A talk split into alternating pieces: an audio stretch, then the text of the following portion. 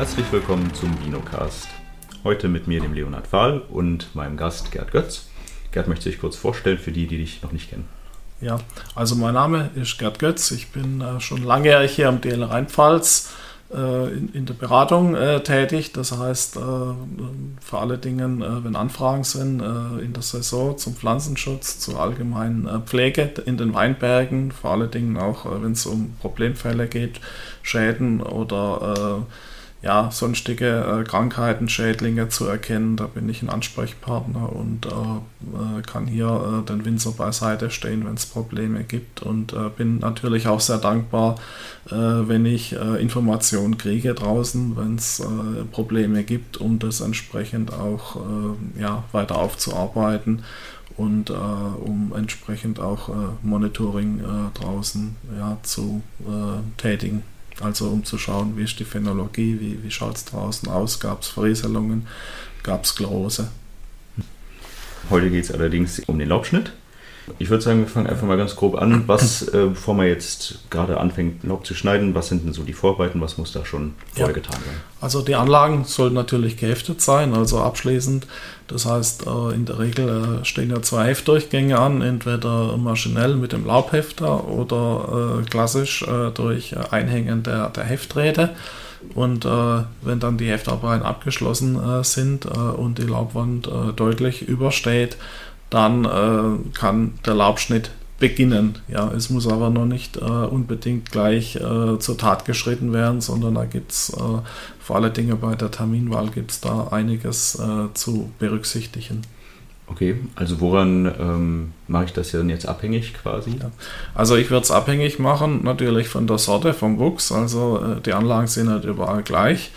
Und äh, die ähm, die, die Triebe, die überstehen, die sollen sich schon seitlich neigen. Also die neigen sich dann immer, wenn äh, etwas Wind geht, ja in, in, in die Windrichtung.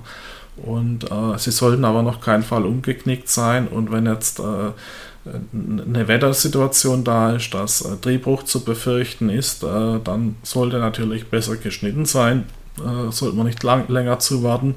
Äh, wenn die jetzt noch Kerzen gerade stehen, kann man auch noch zuwarten. Das hat dann physiologische Aspekte, weil durch die ähm, ähm, Belassung der Triebspitze ähm, über die Blüte hinaus äh, führt dazu, dass äh, die Trauben Lockerbärche werden, dass die ganze Energie zunächst einmal nach oben in die Triebspitzen geht und weniger in die Trauben und somit äh, die äh, Trauben äh, in der Zeit äh, etwas unterversorgt sind und das führt dann zu kleineren Beeren im Endeffekt und auch zu äh, etwas geringeren Erträgen, die aber erwünscht sind, weil vor allen Dingen die Trauben dann reifer und gesünder werden.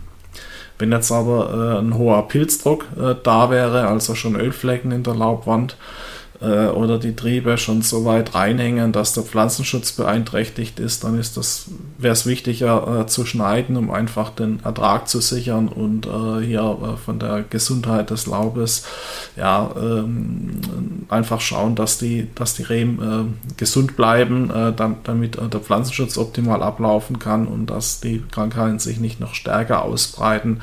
Äh, das gilt äh, vor allen Dingen auch beim Laubschnitt, aber auch die Entblätterung äh, sollte dann stattfinden, um hier einfach eine gute Applikation zu erreichen. Mhm. Wie sieht denn das aus? Wie oft muss ich denn eigentlich Laub schneiden, so übers Jahr?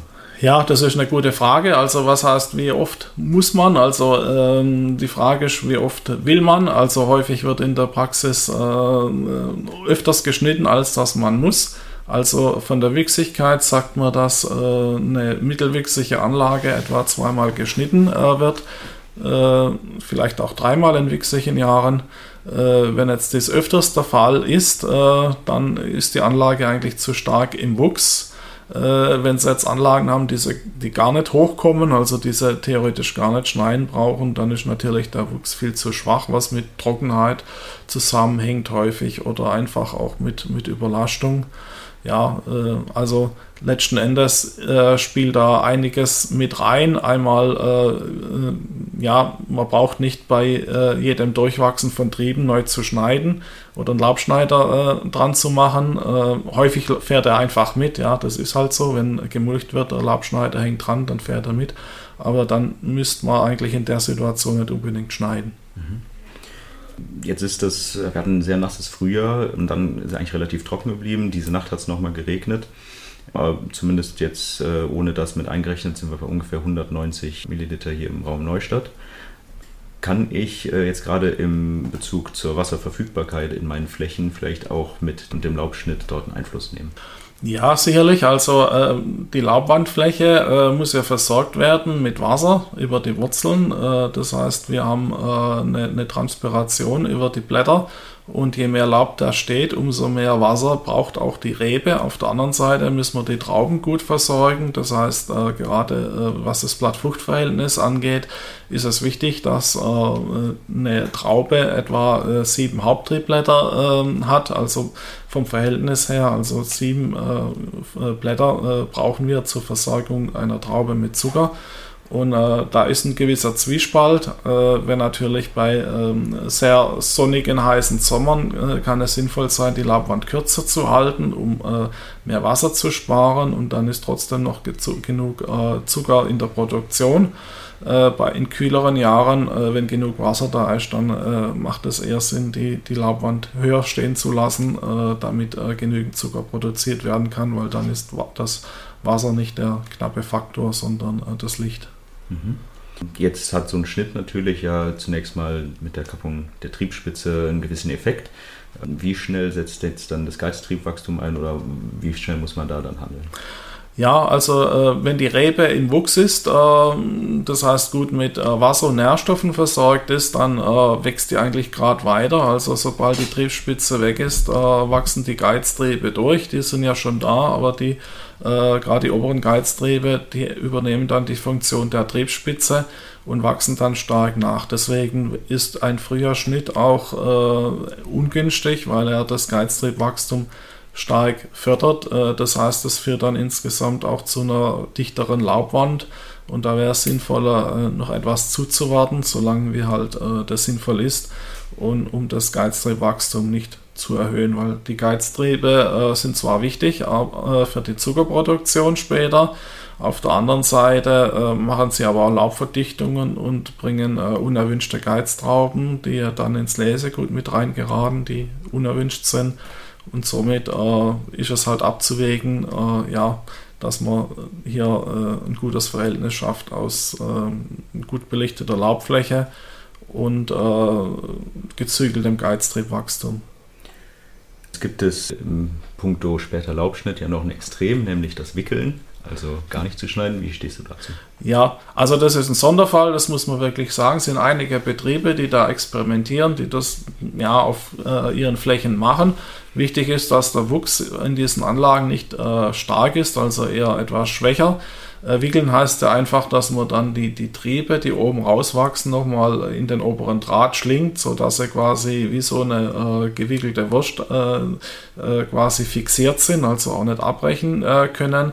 Vorteil ist, äh, dass man dann vermehrt Blattfläche, belichtete Blattfläche erhält und vor allen Dingen, dass die Triebspitze noch dran sind und so die äh, Trauben äh, entsprechend äh, nicht überversorgt werden mit Assimilaten und äh, besonders die, die Beeren dann kleiner bleiben und äh, gut versorgt sind mit Zucker, aber jetzt nicht äh, äh, stark aufgedunsen sind jetzt äh, durch die Physiologie, sondern einfach ähm, ja, kleinbeerig bleiben und aromatisch.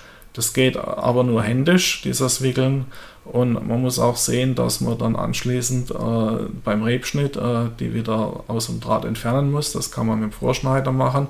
Es ist aber ein deutlich höheren Aufwand und wie gesagt, es macht nur bei äh, schwächer wichsigen Anlagen Sinn oder halt in Jung, Junganlagen im zweiten Jahr, wenn noch wenige Triebe da sind oder schon im ersten Jahr, um äh, dort das Wurzelwachstum weiter zu fördern, äh, um hier halt nicht vorzeitig die, die Triebe zu kappen, äh, sodass man da mehr Laubfläche und mehr äh, Wurzelbildung hat. Mhm. Ja, mit diesem Sonderfall bin ich eigentlich auch schon am Ende von meiner kleinen Fragerunde angekommen. Vielen Dank, dass ihr uns zugehört habt zum Thema Laubschnitt und äh, damit verabschieden wir uns bis zum nächsten Mal hier beim Vinocast. Vielen Dank. Tschüss.